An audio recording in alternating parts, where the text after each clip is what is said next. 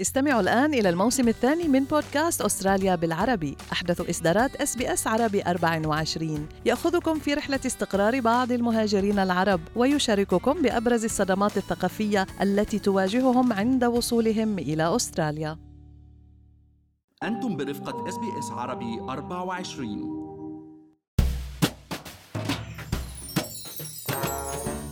حكينا عن غلاء المعيشة الحالي في أستراليا على مدى الأسابيع الماضية وكيف ممكن نوفر بفواتيرنا اللي بتخص الاستهلاكات اليومية للكهرباء وأغراض السوبر ماركت إلى آخره. واليوم رح نحكي عن الفاتورة الضريبية للعام المالي 21-22 معكم مرام إسماعيل من بودكاست لنحكي عن المال. المحلل الاقتصادي عبد الله عبد الله رح يطلعنا اليوم على أبرز الطرق القانونية المتاحة في أستراليا لتخفيف فاتورتنا الضريبية. بس خليني أذكركم إنه كل اللي بنقال بهاي الحلقة هو على سبيل المعلومات العامة فقط وليس نصيحة خاصة. عبد الله دخلنا بسنة مالية جديدة وبدأ موسم الضرائب.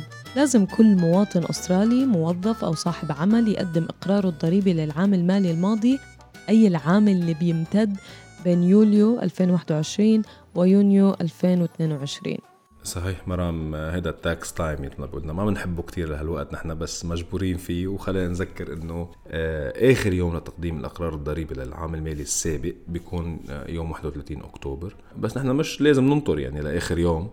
وخاصة إنه نحن كموظفين ممكن يرجعنا فعلا مبالغ مالية من خصومات قادرين نستفيد منها بظل ارتفاع الأسعار.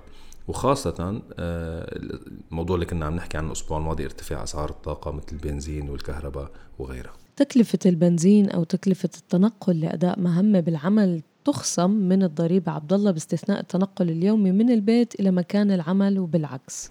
صحيح مرة ممكن اليوم الموظفين التقدم آه، لخصم تكلفة التنقل لأداء مهمة بيكونوا مثلا زيارة زبون أو أي بزنس تريب تاني بشرط أنه تكاليف هذه الزيارة ما تكون مدفوعة من الشركة اللي نحن بنشتغل فيها. أو مثلا آه، إذا نحن عندنا زيارة آه، مكان مشروع زيارة محاسب زيارة البنك آه، التجار المنفردين sole traders كلها هيدي أمور نحن ممكن نخصمها يعني كتكلفة من المبلغ الضريبي الأخير. وعند استعمال المواصلات العامة أو التاكسي أو الأوبر لازم نحتفظ بالفواتير. وقت ما نكون عم نستعمل سيارتنا بتختلف شوي الحسبة. صحيح مرام اليوم ال ATO ال Australian Taxation Office اللي هو المكتب الضريبي يعني بيعتمد طريقتين آه، ليحسب تكاليف استعمال السيارة الخاصة. كان نحن سيارة عم نحكيها أو يمكن تكون ute أو حتى في ناس بتروح آه، بتستعمل motorcycle يمكن. آه، إن كان يعني عم نحكي هون نحن على حالات الشركات وال sole traders الطريقة الأولى هي احتساب نسبة ثابتة عن كل كيلومتر نحن ممكن نقطعه وهيدي السنة يعني هو بيختلف من سنة لسنة بيحدد مكتب الضريبة هيدي السنة المالية اللي إحنا خلصت يعني خلصت كانت الحسبة حتنعمل على 72 سنت لكل كيلومتر. وبتسمح هاي الطريقة بالمطالبة بحد أقصى 5000 كيلومتر عمل لكل سيارة في السنة وما بينطلب دليل مكتوب لإظهار عدد الكيلومترات يلي قطعناها بالضبط. ممكن مكتب الضريبة يطلب بعض التوضيحات عن طبيعة العمل إذا شعروا أنه في هناك مبالغة باحتساب الكيلومترات. وهيدي النسبة مرام بتغطي اليوم يعني جميع نفقات تشغيل المركبة بما فيها يعني مش بس البنزين تسجيل تسجيل المركبة يعني registration بنعملها نحن على بالسنة تأمين أي استهلاك للسيارة متغطاية بهيدي بهيدي الطريقة. هلأ الطريقة الثانية هي المتعارف عليها آه، بحسب ال ATO طريقة ال logbook يعني نحن اليوم إنه يتم تسجيل كل الكيلومترات يلي نحن آه، بنقطعها خلال السنة. ونسجل كل التكاليف مثل البنزين والتأمين والتسجيل وغيرها نسجلها on actual يعني بحسب نحن قديش صارفين منا ونحتسب نسبة استعمال آه، يعني المركبة نحن هي بين استعمال شخصي واستعمال للعمل آه، وساعتها بنقدم على الضريبة. لازم بهيدي الحالة يكون معنا كل الفواتير اللي نحن بدنا نقدمها آه، ويمكن بسبب غلاء البنزين هذه السنة هاي الطريقة تكون ترجع لنا أكثر يعني من نسبة من النسبة الثابتة يعني الطريقة الأولى اللي بيحتسبها ال ATO على كل حال نحن ممكن نعمل حساباتنا إن كان بيننا يعني نحن لحالنا أو نستعين بالمحاسب الخاص يقدر يفيدنا أكثر بهذا الموضوع. السنة المالية الماضية في إغلاقات سيدني وملبورن أصبح مكان العمل آه، لآلاف الأستراليين المنزل.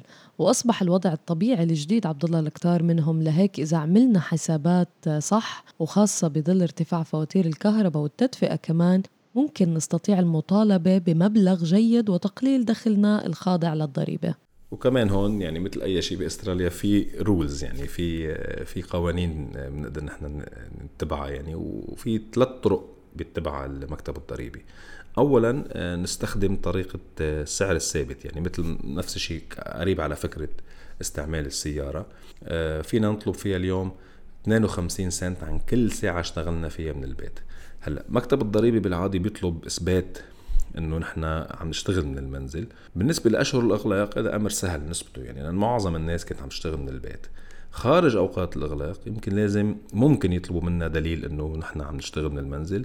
وفينا نتأكد نحن كمان عبر ال ATO مباشرة أو عبر آه، محاسب الخاص إنه يمكن رسالة من الشركة آه، بتكفي إنه نحن يقولوا نحن كنا بهالفترة عم نشتغل من البيت ونحدد ساعات العمل اللي عم نشتغل فيها آه، وأكيد تفرق بحسب طبيعة العمل.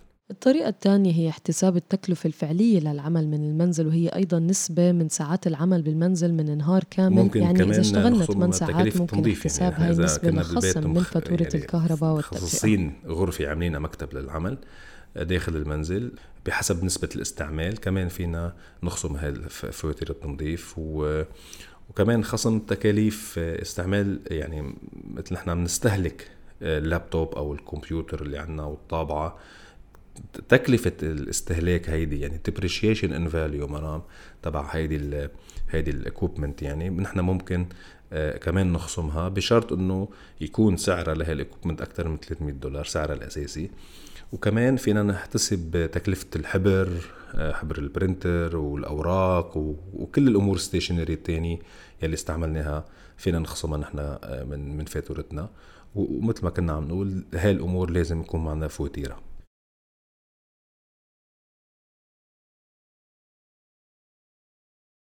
وآخر طريقة هي ال shortcut method واللي بدأ العمل فيها مع أزمة كورونا وهي آخر سنة ممكن نستعملها وهي مثل احتساب نسبة ثابتة ولكن دون التمكن من خصم شراء أي شيء إضافي والنسبة المعتمدة هي 80 سنت عن كل ساعة عمل من المنزل. كمان هون مرام يمكن يعني بظل ارتفاع أسعار الطاقة تكون يعني الطريقة الثانية اللي حكينا عنها اللي هي ال actual cost ممكن تكون أفضل. يعني ترجع لنا مبالغ أكبر ولو أنها بتتطلب يمكن مجهود نحسبها و paperwork يعني عمل إنه نقدر نعمل هالحسابات. يعني إذا قارناها مثلا بال shortcut اللي هو خلص 80 سنت وما نعطي أهم شيء نحن بنعمل حساباتنا وبنشوف. هلأ بالآخر بنذكر كمان مرام إنه يعني في عدة طرق يعني نحن كمان نبلش نفكر فيها من هلأ هو الوقت المناسب. إنه نحن فتنا بسنه ماليه جديدة في عدة طرق نحن نبلش نخفف ضريبتنا عبر ال salary sacrifice وعملنا حلقة نحن عن هذا الموضوع وهلأ هو الوقت المناسب إنه نحط خطة ال salary sacrifice لنوفر فاتورتنا الضريبية للسنة المالية اللي بلشت من 1 يوليو 2022 خليكم معنا مستمعينا في بودكاست لنحكي عن المال لنضل نواكب كل المستجدات يلي بتهم حياتنا المالية والعملية في أستراليا.